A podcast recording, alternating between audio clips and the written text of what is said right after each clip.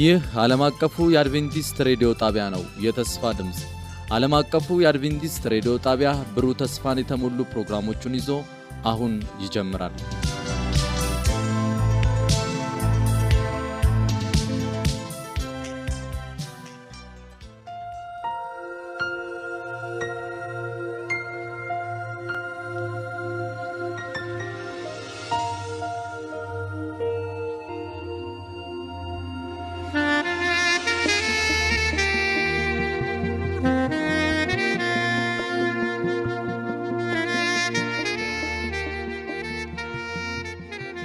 ሰላም ጤና ስጥልን። የተወደዳችሁ የዓለም አቀፉ የአድቬንቲስት ሬዲዮ አድማጮች እንደምን አላችሁ?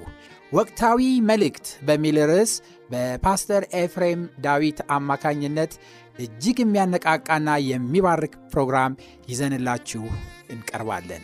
አድማጮቻችን ይህንን ፕሮግራም እርስዎም ሌሎችንም ጓደኞችን ጋብዘው እንድትከታተሉ እንጋብዛችኋለን። መልካም የበረከት ጊዜ እንዲሆንላችሁ እንመኛለን።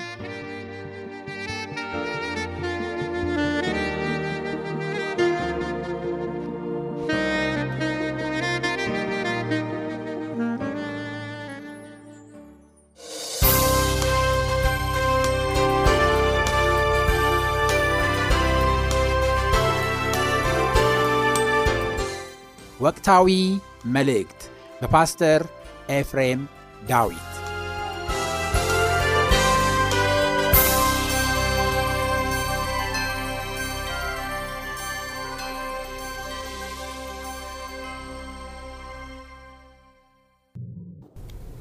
እንግዲህ ወደ ዳንኤል ሰባት ባለፈው እንደሄድን ዛሬ ደግሞ ራእይ ምዕራፍ 13 በደንብ ጠለቅ ብለን ለማየት እንሞክራለን። ራእይ ምዕራፍ 13 ቁጥር 3 እንግዲህ ይህ አውሬ ከውሃ ከወጣ በኋላ ለ1260 ዓመታት ወይም ለ42 ትንቢታዊ ወራት ስራውን ከሰራ በኋላ አንድ ችግር እንደሚያጋጥመው ይናገራል። ራዕይ ምዕራፍ 13 ቁጥር 3 ከራሶቹም ለሞት እንደታረደ ሆኖ አንዱን አየው። ለሞቱ የሆነውም ቁስል ተፈወሰ፣ ምድርም ሁሉ አውሬውን እየተከተለ ተደነቀ። ስለዚህ ከራሶቹ ከዚህ ከአውሬው ራስ መካከል ለሞት የሚዳርግ ቁስል እንደደረሰበት አደጋ እንደደረሰበት ስራው እንደተቋረጠበት ማለት ነው። የሚያከናውነው ተግባር ቅዱሳንን ማሳደድ፣ እግዚአብሔርን መሳደብ እንዲሁም ደግሞ የሚፈጽመው ስራ ለተወሰነ ጊዜ እንዲያቋርጥ እንደተገደደ እናያለን። ከዛ በኋላ ግን ቁስሉ ተፈወሰ ይላል። ይሄ እጅግ በጣም በጥንቃቄ ልናየው የሚገባ ነው። ምክንያቱም ከተፈወሰ በኋላ ቀድሞ የሚሰራውን ስራ ነው። እንግዲህ አውሬው ያሳድዳል፣ ይገላል። በምድር ላይ ስንመለከት አራዊቶች ሌሎችን ያድናሉ። ነገር ግን ከቆሰሉ አደጋ ከገጠማቸው አስሩጠው አሩጠው ማደን አይችሉም፣ ይዳከማሉ፣ እስኪፈወሱ ይቀመጣሉ ማለት ነው። አሁን በዛ አይነት ሰዓት ውስጥ እንደነበረ እና ከዛ በኋላ እንደተፈወሰ ነው። ከዚህ በኋላ ምን ይላል? ምድርም ሁሉ አውሬውን እየተከተለ ተደነቀ። ምን ከሆነ በኋላ? ከተፈወሰ በኋላ ራይ ምዕራፍ 13 ቁጥር 3ን ያዙ። አሁን ያነበብ ነው። ራይ ምዕራፍ 13 ቁጥር 10 ላይ ሄድ ይማረክ ዘንድ ያለው ማንም ቢኖር ወደ ምርኮነት ይሄዳል። በሴፍ የሚገደል ማንም ቢኖር ራሱ በሴፍ እንዲገደል ይገባዋል። የቅዱሳን ትዕግስትና እምነት በዚህ ነው ይላል። እንግዲህ በራይ ምዕራፍ 13 ቁጥር 3 እና 10 ላይ ያሉት ሀሳቦችን በጣም ተመላልሰን ስለምናየው ልናሰምርበት ይገባል። ይህ ኃይል የስራ እክል እንደገጠመበት ይህ ደግሞ ከቁስለቱ የተነሳ እንደሆነ ነው። በምንድን ነው ግን ቁስሉ የመጣው? ቁጥር 10 እንዲህ ይላል፣ ዘንድ ያለው ማንም ቢኖር ወደ ምርኮነት ይሄዳል። በሴፍ የሚገደል ማንም ቢኖር ራሱ በሴፍ እንዲገደል ይገባዋል። የቅዱሳን ትዕግስትና እምነት በዚህ ነው። በትንሹ ቀንድ ዘመን ወይም በመጀመሪያው አውሬ ራዕይ ምዕራፍ 13 ዘመን ባለፈው እንዳየነው ቅዱሳን ተሰደዋል። inquisition በሚለው ወይም ይሄ የሃይማኖት ችሎት የፍርድ ምርመራ ሂደት ውስጥ በርካታ በመቶ ሺዎችና በሚሊዮኖች የሚቆጠሩ የእግዚአብሔር ሕዝቦች ረግፈዋል። በኋላ እናየዋለን። ለምንድን ነው ቤተክርስቲያን የምትለውን ሕግጋት አልቀበልም፣ የቤተክርስቲያንን አስተምህሮ ሳይሆን የእግዚአብሔርን ቃል ብቻ እከተላለሁ በማለታቸው ነው። ስለዚህ ይህ አውሬ በሰይፍ ብዙ ሰዎችን ምን ብሏል? ገሏል። አሁን ግን እሱ ራሱ ምን ሊሆን ይገባዋል? ብዙዎችን ማርኳል። እሱም ሊማረክ በሰይፍም የሚገደል ቢኖር ራሱ በሰይፍ ሊገደል ይገባዋል የሚል ነው። እንግዲህ ሲያጠፋበት ሲገልበት በነበረው ሰይፍ መልሶ ራሱ እንደሚቆስል ነው የሚያስተምረው። መልሶ ራሱ እንደሚቆስል ነው። ይህ መች ነው የሆነው በታሪክ ብለን ስናይ የመንፈስ ሰይፍ የሚለውን መጀመሪያ እንመልከት። ኤፌሶን 6:17 የመንፈስም ሰይፍ ያዙ እርሱም የእግዚአብሔር ቃል ስለዚህ አውሬው የቆሰለበት ሰይፍ አንድ ፍንጭ አለን። ምንድን ነው? የእግዚአብሔር ቃል እንደሆነ ያስተምራል። የእግዚአብሔር የትንቢት ቃል እንደሆነ ከትንቢቱ አንጻር ይህ እንደሆነበት ያስተምራል። እንግዲህ አውሬው ሳይቆስል በፊት ነው የእግዚአብሔር ቃል ብዙ ሺህ ዓመታት ቀደም ብሎ ተጽፎ ያለቀው። አውሬው የሚሰራውን የሚያደርገውን መቼ እንደሚቆስል የሮም ጳጳሳዊ ስርዓት ወይም የሮም ቤተ ክርስቲያን ሊቀ ጳጳስ ማለት ነው ስራውን በ1798 በገዛ ሰይፉ ማለት ነው። እንግዲህ የሮማ ጳጳስ ሲጠቀምበት የነበረው ስቴትን ነው ወይም መንግስትን ነው። ህዝብን ለመግደል፣ ህዝብን ለማጥፋት፣ የማያምኑትን እውነተኛ ክርስቲያኖችን ለማሳደድ ይጠቀም የነበረው ሰይፍ መንግስት ነው። በኋላ እናያለን። ይህ መንግስት ግን መልሶ ራሱን 1798 ላይ አቁስሏል አቁስሏል። ይህ ቁስል ሲሰራ የነበረውን የ1260 ዓመታት ስራ እንዲያቋርጥ እንዳደረገ እናያለን። በሮሜ ምዕራፍ 13 ቁጥር 1 ላይ ስለ ሌላ ሰይፍ ይናገራል። እንግዲህ ይህ ሰይፍ የሚለውን ሀሳብ በደንብ ማየት አለብን። ነፍስ ሁሉ በበላይ ላሉት ባለስልጣኖች ይገዛ፣ ከእግዚአብሔር ካልተገኘ በቀር ስልጣን የለምና ያሉትም ባለስልጣኖች በእግዚአብሔር የተሾሙ ናቸው። ስለዚህ ባለስልጣን የሚቃወም የእግዚአብሔርን ስርዓት ይቃወማል፣ የሚቃወቱም በራሳቸው ላይ ፍርድን ይቀበላሉ። እንግዲህ መንግስት ስቴት ማለት እግዚአብሔር ያስቀምጠው እንደሆነ መጽሐፍ ቅዱስ ያስተምራል። ይህ ደግሞ ለምንድን ነው ስህተትን ወይም ስርዓት አልበኝነትን በአገሪቱ ላይ ወይም በምድሪቱ ላይ ህግን አለመጠበቅን ሰዎች በስርዓት አልኖርም ሲሉ ይህንን ለማስተካከል እንደሆነ እንመለከታለን። እዛው ሮሜ 13 ቀጥለን ስናይ ገዢዎች ለክፉ አድራጊዎች እንጂ መልካም ለሚያደርጉ የሚያስፈሩ አይደሉም እና ባለስልጣንን እንዳትፈራ ትወዳለህን? መልካሙን አድርግ፣ ከእርሱም ምስጋና ይሆንልሃል። ለመልካም ነገር ለአንተ የእግዚአብሔር አገልጋይ ነው እና ይላል። እንግዲህ እንደ እግዚአብሔር ሀሳብ የሆነ መንግስት እንደሆነ ማስረጃ ይሰጣል። ቀጥለናንም በከንቱ ግን ሰይፍ አይታጠቅም። ማን? መንግስት። መንግስት ሰይፍን ይታጠቃል። ለምንድን ነው የሚታጠቀው? ቁጣውን ለማሳየት ክፉ አድራጊውን የሚበቀል የእግዚአብሔር አገልጋይ ነውና። ስለዚህ ስለ ቁጣው ብቻ አይደለም፣ ነገር ግን ስለ ሕሊና ደግሞ መገዛት ግድ ነው። ስለዚህ ደግሞ ትገብራላችሁና በዚህ ነገር የሚተጉ የእግዚአብሔር አገልጋዮች ናቸው። ግብርን፣ ታክስን ታማኝ ሆነው ዜጎች ሰዎች ክርስቶስ እንዳለ ቄሳርን ለቄሳር ለመንግስት መክፈል እንዳለባቸው ያስተምራል። ይህ ትክክለኛ ስርዓት ነው። ምንም በዚህ መሰረት ብንሄድ ችግር አይገጥመንም። ሌላ ራዕይ ሮሜ ምዕራፍ 13 ላይ ለሁሉ የሚገባውን አስረክቡ፣ ግብር ለሚገባው ግብርን፣ ቀረጥ ለሚገባው ቀረጥ፣ መፈራት ለሚገባው መፈራት፣ ክብር ለሚገባው ክብር ስጡ። እርስ በርሳችሁ ከመዋደድ በቀር ለማንም ዕዳ አይኖርባችሁ፣ ሌላውን የሚወድ ሕግን ይፈጽሞታለን። አሁን ስለ ሕግ አመጣ። መንግስት ሕግን የማስከበር ግዴታ አለበት። ይሄ ሕገ መንግስቱ ሳይሆን መጽሐፍ ቅዱስ ራሱ ያለው ነው። ይቀጥልና አታመንዝር፣ አትግደል፣ አትስረቅ፣ በውሸት አትመስክር፣ አትመኝ የሚለው ከሌላይቱ ትእዛዝ ሁሉ ጋር በዚህ ባልንጀራን እንደ ነፍስ ውደድ በሚለው ቃል ተጠቅልሏል። ፍቅር ለባልንጀራው ክፉ አያደርግም። ስለዚህ ፍቅር የሕግ ፍጻሜ ነው። ሐዋርያው ጳውሎስ በሮሜ መጽሐፍ ላይ ምን እያለ ነው? ለሮማውያን ስለ አስርቱ ትእዛዝ እያነሳ ነው። በተለይ ከመጀመሪያዎቹ ከአራቱ ትእዛዝ ቀጥሎ ያሉትን ስድስቱን ትእዛዝ ነው ያመጣው። እነዚህን ስድስቱን ትእዛዝ የማስከበር ግዴታ አለበት መንግስት። ለምሳሌ አሁን አትግደል ነው። ሰው ሰውን ቢገል መንግስት ይቀጠዋል ወይ? ይቀጠዋል። የወንጀለኛ መቅጫ ህግ አለ። የሀገሪቱ የፍትሐ ብሔር ህግ አለ። ህገ መንግስት አለ። ያንን ህግ የሚተረጉም አለ። ይቀጥላል። ብዙ ነገር አለ በመንግስት ውስጥ። ስለዚህ አትግደል አዎ በኢትዮጵያ መንግስት ወንጀል ነው። እሺ አታመንዝርስ? አዎ ወንጀል ነው። ለምን ባልና ሚስት እንዲፋቱ መንግስት አያደፋፍርም። ፍችን ብዙም የሚያደፋፍር መንግስት አይደለም። ወይም ህገ መንግስቱን ስናይ የትዳርን ተቋም እንዲጠብቅ መንግስት እንዳለ ይህም ደግሞ የዜጎች መብት እንደሆነ ተፈጥሯዊ መብት እንደሆነ ያስተምራል። ስለዚህ ቢፋቱ ወይም ሌላ ችግር ቢገጥማቸው መንግስት ይህንን ከለላ ለመስጠት እንደቆመ እናውቃለን። አትስረቅ ይላል አንደኛው ህግ። ሌብነት የተከለከለ ነው፣ ወንጀል ነው። ዘራፊነት፣ የሌላውን እቃ መቀማት አይደለም። በእግዚአብሔር በምድራዊ መንግስት ምንድን ነው? ወንጀል ነው፣ ያስቀጣል። አትመኝ ነው። ተመኝቶ ሰው የራሱን ትቶ የሰውን ልውሰድ ቢል ያ መንግስት እንደሚቀጣው ያስተምራል። ስለዚህ ሰው ከሰው ጋር ያለውን ህግ አሁን ጳውሎስ እንደሚናገረው ባልንጀራን እንደ ነፍስ ውደድ የሚለው ይሄ የመጀመሪያው ትእዛዙ ማን ነው? ሁለተኛው ትእዛዝ የመጀመሪያው ትእዛዝ እግዚአብሔር በፍጹም ልብ፣ በፍጹም ሀሳብ፣ በፍጹም ነፍስ፣ በፍጹም ኃይል ውደድ ነው። ሁለተኛው እንዲህ አይነት ህግ ናት፣ እንደ ራስህ ውደድ። ስድስቱን ይመለከታል። አሁን ወደ ዋናው ሀሳብ እንምጣ።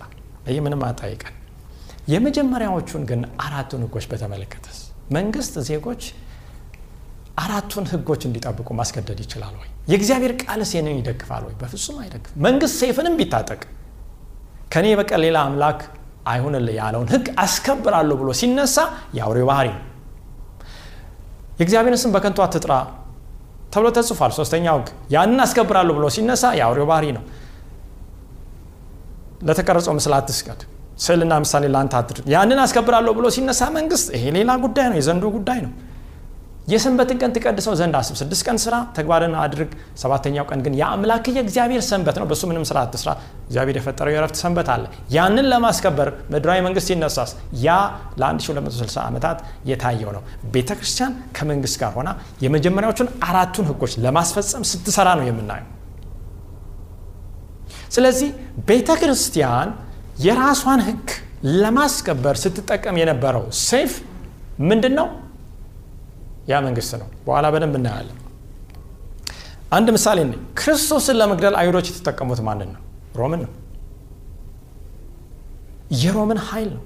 እነዛ ፈሪሳውያን ሄደው የከሰሱት ለጲላጦስ በዋናነት የሮምን ህግ አልጠበቅም ሳይሆን ቤተ ክርስቲያን ያወጣቸውን ህግ አልተቀበልክም።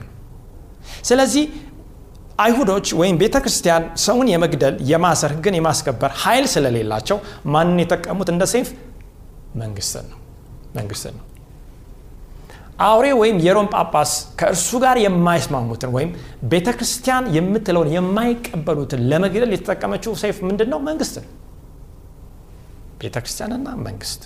መንግስትን እንደ ሴፍ ሲጠቀም ቤተ ክርስቲያን ነው የምንመለከተው። አሁን የሚቀጥለውም አውሬ በተለይ ከምድር ውስጥ የሚወጣው አውሬ መንግስት ነው። የቤተ ክርስቲያንን አጀንዳ ለማስፈጸም ሲሰራ እናያለን። ራይ ምዕራፍ 13 ቁጥር 3 ላይ አውሬው ቁስለት የደረሰበት በ1798 ላይ በፈረንሳይ አብዮት ዘመን ማለት ነው። በተለይ የጦር ጀነራል በሆነው ባርቴር አማካኝነት ከነበረበት ከሮም ተወስዶ እስር ቤት እንዲጣል ነው የተደረገው። በዛም እንዲሞት ነው የተደረገው። ስለዚህ አውሬው ከራሱ ከመንግስት ተቀበለ ሴፍን ተቀበለ ያንን ቁስል ተቀበለ። ለ1260 ዓመት ሲንቀሳቀስ የነበረው እንቅስቃሴ አቆመ። ነገር ግን በኋላ የሚያስፈራው ትንቢት ምንድን ነው እንግዲህ እግዚአብሔርን ካመንን አንፈራም። እንደገና መፈወሱ ነው። ተፈውሶ ስራውን ሲሰራ ግን የማናውቅ ከሆነ እዛ ጋ ነው መፍራት ያለብን። የምንታለል ከሆነ እዛ ጋ ነው። መላምቶችን የምናምን ከሆነ እዛ ጋ ነው መፍራት ያለብን። እንግዲህ ለማጠቃለል ያህል ሀሳቦችን የሮም ጳጳስ ለሞት የሚዳረገውን ቁስል ተቀበለ ማለት በሌላ አባባል ማለት ነው አላማውን ለመፈጸም መንግስትን መጠቀም አቆመ ማለት ነው። መንግስትን እየተጠቀመ አላማውን ይፈጽም ነበር። አሁን በገዛ መንግስቱ ምን ሆነ? በአውሮፓ መንግስት ራሱ ሲቆጣጠር በነበረው ሲሾም ሲሽር በነበረው ነገስታትን ይቀባ ነበረ። ዘውድ ያስቀምጥላቸው ነበረ ሳይፈልግ ሲቀር ያወርዳቸው ነበረ። በዛው መንግስት ምን ተቀበለ? ቁስልን ተቀበለ። በዛ ሴፍ ተወጋ ማለት ነው እንግዲህ የራይ ምዕራፍ 13 ቁጥር 11 ላይ ለመሄድ ነው እነዚህን መነሻ ሀሳቦች ያየ ነው ከዚህ በኋላ የሚመጣው አውሬ የመጀመሪያው አውሬ ያጣውን ኃይል ምን የሚል ነው ወገኖቼ? የሚመልስ የሚመልስ ነው። ራይ ምዕራፍ 13 ቁጥር 11 እንሂድ። ሌላም አውሬ ከመጀመሪያው ሌላ ማለት ነው። ይሄ የማይገናኝ ሊሆን ይችላል አወጣጡ። ከምድር ሲወጣ አየው ያኛው ከውሃ ሲወጣ የበግ ቀንዶችን የሚመስሉ ሁለት ቀንዶችም ነበሩት። እንደ ዘንዶም ይናገር ነበር። ይሄ አንዳንዶች እንደሚሉት እጅግ በጣም አሳዛኝ የሆነ ትንቢት ነው። ሊሆን ግን ምንድን ነው ግድ ነው። ምክንያቱም ከመጀመሪያው ፍጻሜውን እናገራለሁ። ምክንያት ትጸናለች ትፈጸማለች ብሏል። ኢሳያስ ምዕራፍ 46 ቁጥር 10 ጀምሮ አይተናል። ኢሳያስ 17 ላይ ቅድም ያየነውን ሀሳብ እንደገና ደግመን እኔ እንግዲህ ውሃ ማለት ብዙ ወገኖች አህዛብ ደግሞ እንደ ኃይለኛ ውሃ እንደሚጮሁ አህዛብ እንደ ብዙ ውሃ እንደሚጮሁ ኢሳያስ 17 ቁጥር 12 እስከ 13 ይናገራል። እንግዲህ ውሃ ብዙ ህዝብ ያለበትን አካባቢ የሚወክል ከሆነ ምድር የሚለው ደግሞ ሰው በብዛት ተከማችቶ የማይኖርበትን ስፍራ ያስተምራል ማለት ነው።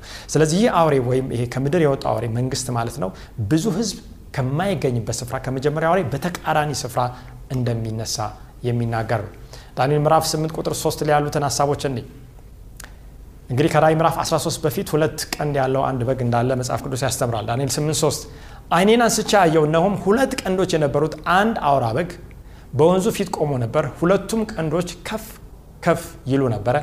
አንዱ ግን ከሁለተኛው ከፍ ያለ ነበር፣ ታላቁም ወደ ኋላ ወጥቶ ነበር። ይሄ በግ ማን ነው? ይሄ አውራ በግ ሁለት ቀንዶች በላዩ ላይ የነበሩት አንደኛው ከፍ ያለ አንደኛው ደግሞ ዝቅ ያለ ማን ነው ብለን ስንመለከት እዛው ዳንኤል 8 20 መልስ ይሰጠናል። ባየኸው በአውራው በግ ላይ የነበሩት ሁለቱ ቀንዶች እነርሱ የሜዶንና የፋርስ ነገስታት ናቸው። ስለዚህ ይሄ በግ በዳንኤል 8 የምንመለከተውና ሁለት ቀንድ ያሉት የማን መንግስት ነው? የሜዶንና የፋርስ። ሜዶን ደካማ፣ ፋርስ ደግሞ ጠንካራ የሆነ መንግስት ነው። አንድ መንግስት ነው ወገኖቼ። ነገር ግን ሁለት ምን አሉ? በውስጡ መንግስታት አሉ። ራዕይ ምዕራፍ 13 ቁጥር 11 ከምድር የሚወጣው አውሬ አንድ መንግስት ነው። ሁለት ምን አሉት ግን ቀንዶች አሉት። ሁለት በውስጡ ኃይላት አሉ። ለመንግስቱ መሰረት የሚሆኑ ኃይል የሚሆኑ ሌሎች ሁለት ቀንዶች አሉ ማለት ነው። ይህንን በደንብ እያስተዋልን ቀጥለን እኔ በዚህ ምድር ላይ ሁለት መንግስት እንዳለው ወይም ሁለት መንግስት እንዳለ እውቅና የሰጠው ጌታችን ኢየሱስ ክርስቶስ ነው። የእሱ መንግስት የትኛዋ ናት፣ የሌላው መንግስት የትኛዋ ናት የሚለውን ለይቶ ያስቀምጠው እግዚአብሔር ራሱ ነው። ማርቆስ 12 ቁጥር 14 መጥተው መምህር ሆይ የሰውን ፊት ሳትመለከት በእውነት የእግዚአብሔር መንገድ ታስተምራለህ እና እውነተኛ እንደሆንክ ለማንም እንዳታዳላ እናውቃለን። እቺ እንግዲህ ማሰሪያ ናት ወይም ወጥመድ ናት። ለቄሳር ግብር መስጠት ተፈቅዷልን ወይስ አልተፈቀደም? እንሰጥስ እንስጥ ወይስ አንስጥ አሉት። እርሱ ግን ግብዝነታቸውን አውቆ ለምን ትፈትኑኛላችሁ? አየው ዘንድ አንድ ዲናር አምጡልኝ አላቸው። እነርሱም አመጡለት። ይህች መልክ ጽሕፈቱስ የማን ናት አላቸው። እነርሱም የቄሳር ናት አሉ። ኢየሱስም መልሶ የቄሳርን ለቄሳር የእግዚአብሔርን ለእግዚአብሔር አስረክቡ አላቸው። አያቸው ምድር ላይ ነው ያለው። የሮም መንግስት ውስጥ ነው ያለው። ሮምን ቄሳርን recognize አደረገ፣ መንግስት ነው እውቅና ሰጠው። ነገር ግን የእግዚአብሔር መንግስት ደግሞ የእሱ አለች። በኋላ እንደምንመለከተው መንግስቴ ከዚህ ዓለም አይደለችም ይላል እና ሁለት መንግስታት አሉ። በሌላ አባባል ሲቪል መንግስት ወይም ይሄ ሲቪል መንግስት አለ፣ የፖለቲካ አስተዳደር በሉት። ከዛ በኋላ ቤተክርስቲያን አለች። መንግስት አለ፣ ቤተክርስቲያን አለ። ሁለቱም ያሉ ናቸው፣ ግን የተለያዩ ናቸው። የሚገባቸውን አስረክቡ ለእያንዳንዳቸው። ሁለቱም ምን አትበሉ፣ አትደባልቁ ነው መልእክቱ። በእርሱም ተደነቁ ይላል በመልሱ ዮሐንስ 18 ቁጥር 36 ኢየሱስም መልሶ መንግስቴ ከዚህ ዓለም አይደለችም። ለጲላጦስ ነው የሚናገረው። መንግስቴስ ከዚህ ዓለም ብትሆን ወደ አይሁድ እንዳልሰጥ ሎሌዎች ይዋጉልኝ ነበር። አሁን ግን መንግስቴ ከዚህ አይደለችም አለ። አያችሁ፣ የዚህ ዓለም መንግስታት መንግስታቸው፣ ስልጣናቸው ለሌላው ተላልፎ እንዳይሰጥ ምን ይላሉ? ይዋጋሉ። የእግዚአብሔር መንግስት ግን በውጊያ አይደለም፣ በጦር አይደለም፣ በመሳሪያ አይደለም ሌሎችን በመግደል አይደለም። በምንድን ነው? በፍቅር ነው። የእግዚአብሔር መንግስት በሰዎች ልብ ላይ ለውጥን በማምጣት ነው የሚሰራው። በፈቃደኝነት ላይ የተመሰረተ መንግስት ነው። የእግዚአብሔርን ጸጋ አሜን ብሎ በመቀበል ቃሉን እንደ ህፃን ልጅ አሜን ብሎ የሞኝነት ስብከትን አሜን ብሎ በመቀበል ላይ ነው የተመሰረተው። ነገር ግን የቱ ነው የሚበልጠው? ሁልጊዜ ልክ ከሜዶና ከፋርስ የፋርስ መንግስት በልጦ እንደታየ የእግዚአብሔር መንግስት በልጦ ይታያል። ለምናምን ለምናይ ለሚያምን ማለት ነው። እንግዲህ ከሰዓታችን አኳያ ወደ መጨረሻው እየድን እንመጣለን። ራዕይ ምዕራፍ 13 ቁጥር 12 ላይ በፊተኛ አውሬ ስልጣን በእርሱ ፊት ሁሉን ያደርጋል፣ ለሞቱ የሆነም ቁስል ተፈወሰ፣ ለፊተኛ አውሬ ምድርና በእርሱ የሚኖሩትን እንዲሰግዱለት ያደርጋል። እንግዲህ ይህ አውሬ ሁለት ቀንድ አለው፣ የበግ የሚመስል ቀንድ። ለዚህ መንግስት በጣም ትልቅ ኃይል የሆኑት ምንድናቸው? ቤተ ክርስቲያንና መንግስት መለያየታቸው እስካሁን እንዳየ ነው። ከዳንኤል ምዕራፍ ስምንት ተመልክተናል። ከጌታ ኢየሱስ ክርስቶስ ንግግር ተመልክተናል። በታሪኩም ውስጥ ካለው ነገር መንግስትና ሃይማኖት ተለያይተው የራሳቸውን ስራ ሲሰሩ አገር ትበለጽጋለች። መንግስትና ግን ሃይማኖት ተደባልቅ ተመሳስለው በተለይ ቤተ ክርስቲያን የራሷን ዓላማ በመንግስት አማካኝነት ለማስፈጸም ስትሰራ በምድር ላይ ደም መፋሰስ ነው የሚሆነው፣ እልቂት ነው የሚሆነው። ሺና ሚሊዮን ህዝቦች ናቸው የሚረግፉት ወገኖች ይህንን ስህተት እንዳንሰራ ነው እግዚአብሔር የሚያስተምረን። ከዚህ አይነት አስተምሮና ከዚህ አይነት እጅግ በጣም አደገኛ ከሆነ ስርዓት ውስጥ ራሳችንን ጠብቀን በመጨረሻ ዘመን ማድረግ የሚገባንን እንድናደርግ ነው እግዚአብሔር የሚያስተምረን። እንግዲህ ይህ መንግስትና ሃይማኖትን ለይቶ የነበረ ስርዓት እንደምን ይናገር ነበረ? እንደ ዘንዶ ይናገር ነበረ። ከዛ በኋላ የሚያደርገው ነገር ሁሉ ከዚህ ቀጥሎ ሁለተኛ አውሬ ከምድር የሚወጣው የመጀመሪያው አውሬውን ስራ ነው። ምክንያቱም የማን ስልጣን ያለው? የመጀመሪያው በፊተኛውም አውሬ ስልጣን በእርሱ ፊት ሁሉን ያደርጋል። የመጀመሪያው አውሬ ከውሃ የወጣው ከዘንዶ ስልጣን እንደተቀበለ፣ ሁለተኛው አውሬ ልክ ስልጣንን ተቀብሎ የሚሰራው በማን አማካኝነት ነው? በሮም አማካኝነት ነው። ወገኖች ትንቢት አይሳሳትም። ትንቢት አይሳሳትም።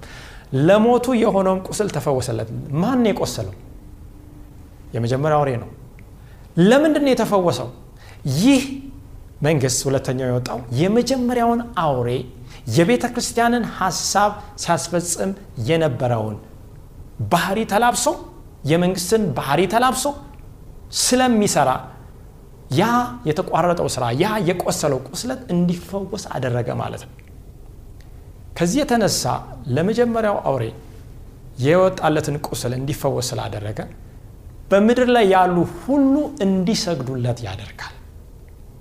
ከምን ጋር የተያያዘ ነው? ይህ ጉዳይ ከስግደት ጋር የተያያዘ ነው። ከአምልኮ ጋር የተያያዘ ነው። ሰዎች ስለ አምልኮ ስንነጋገር ሳለ በፍቃደኝነት በእግዚአብሔር ቃል ላይ መርህ ላይ ተመስርተው ልክ እንደ አቤል መስዋዕትን እንዲያቀርቡ ነው እንጂ አውሬ ወይም መንግስት ሰዎች በአንድ መንገድ እንዲሰግዱ ሲያደርግ ያንን መቃወም ልክ እንደነ ዳንኤል እንደነ ሶስቱ የዳንኤል ጓደኞች አስቀድሞ እንደ አቤል የእግዚአብሔር ሕዝቦች ኖ ብለው አይሆንም ብለው መቆም የሚገባቸው ሰዓት ነው። ይሄ ሰዓት ራዕይ ምዕራፍ 13 አሁን ያለንበት ዘመን ማለት ነው። እንግዲህ ኤፍሬም እንዴት ሊሆን ይችላል ይሄ ልትሉ ትችላላችሁ። አሁን እኔን መጠየቅ ሳይሆን ትልቁ ነገር የእግዚአብሔርን ቃል በምናይበት ጊዜ መልስ ይሰጠናል፣ መልስ ይሰጠናል። እንግዲህ የመጀመሪያውን ክፍል ለማጠናቀቅ በዚህ በአሜሪካ ዙሪያ አሜሪካ ወደፊት ስለምታደርገው የራዕይ መጽሐፍ ይተነብያል ወይ? ይህንን በእርግጥ መጽሐፍ ቅዱስ እንደሚተነብይ እያየን ነው። ሁለተኛው አውሬ ከምድር የሚወጣው ችምችም ካላለበት ህዝብ በብዛት ከማይገኝበት ስፍራ የወጣው ዓለም አቀፋዊ የወታደራዊ የፖለቲካ ተጽዕኖ ላይ ያሳደረው እንዲሁም ደግሞ ዓለም አቀፋዊ የኢኮኖሚም ኃይል ያለው መላምት አይደለም፣ ይሄ አቦሰጥ አይደለም፣ ግምት አይደለም። የማን መንግስት ነው? በአሁኑ ጊዜ አሜሪካ ነው። የአሜሪካ መንግስት የነዚህን የአውሬ ባህሪዎች ያሟላል ወይ የሚለውን በሚቀጥለው ክፍል እንመለከታለን። ሙሉ በሙሉ እንደሚያሟላ እናያለን። ከሮም ጋር ደግሞ የሚሰሩትን ስራ በተጨባጭ ከወቅታዊ ክስተቶች ጋር እንዲሁም ካለፉት ዘመናት ታሪኮች ጋር አስተያይተን አያይዘን እናያለን። ስለዚህ የመጀመሪያውን ክፍል በዚህ እናቁምና ጸሎት አድርገን የሚቀጥለውን ቀጠሮ ይዘን እንለያያለን። ራሳችን ደግሞ በግላችን ጥናት እንድናደርግ አደራ እንጸልይ። ቅዱስ እግዚአብሔር ክብርና ምስጋና ለአንተ ይሆን ይህንን የመጀመሪያ ክፍላችንን እንድናይ ስለረዳን አሁንም ደግሞ በሚቀጥለው ጊዜ ቃልህን ለማጥናት ዝግጆች እንድንሆን የምትገልጠውን ነገር መቀበል እንድንችል ከሚያታልል ከክፉ ከሴጣን ወጥመድ ራሳችንን ማዳን በአንተ ጸጋ መትረፍ እንድንችል እርዳን እንልሃለን። ስለ ረዳን ተመስገን። በጌታ በኢየሱስ ክርስቶስ ስም አሜን።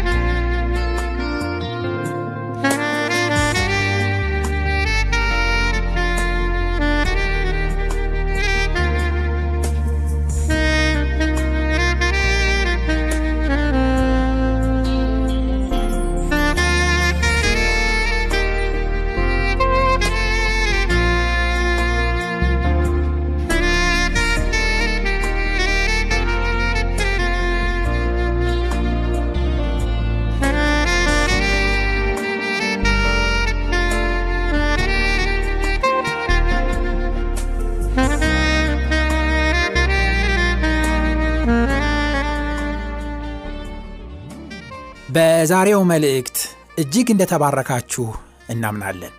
አድማጮቻችን ላላችሁ ጥያቄና አስተያየት በመልእክት ሳጥን ቁጥራችን 145 በስልክ ቁጥራችን 0910 82 81 82 ላይ ብታደርሱን አስፈላጊውን መረጃ ልንሰጣችሁ ዝግጁ ነን።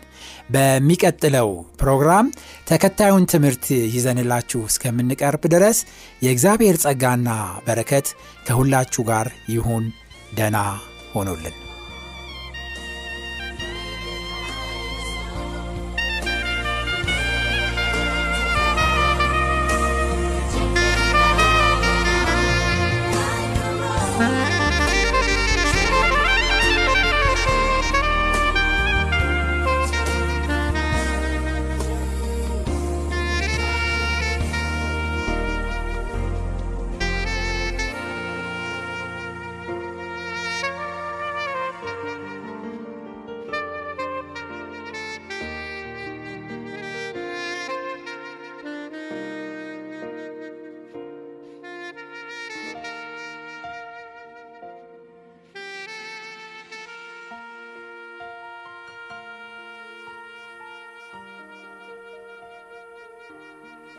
ጣፋጭ ዜማ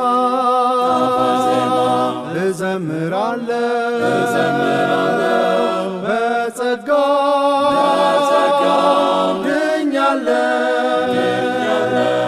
ችግር መከራ ሁሉ ያበቃ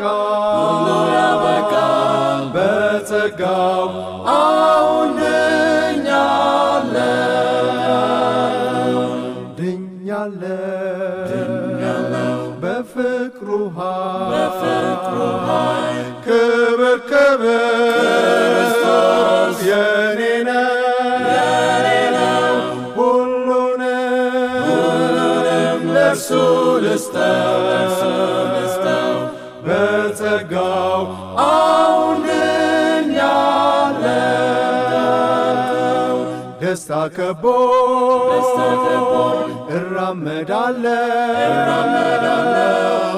በጸጋው ድኛለሁ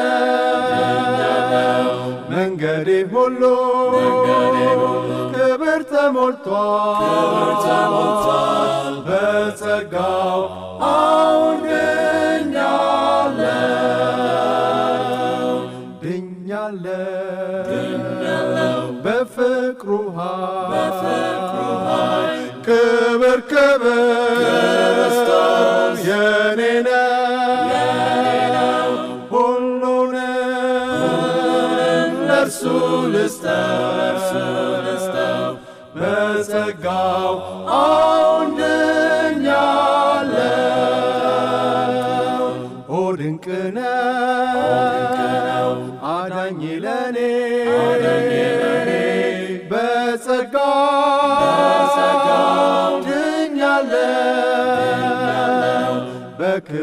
ደስታ ይጠብቀኛል።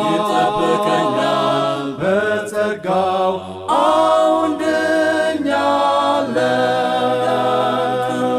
ድኛለሁ። በፍቅሩ ኃይል። ክብር ክብር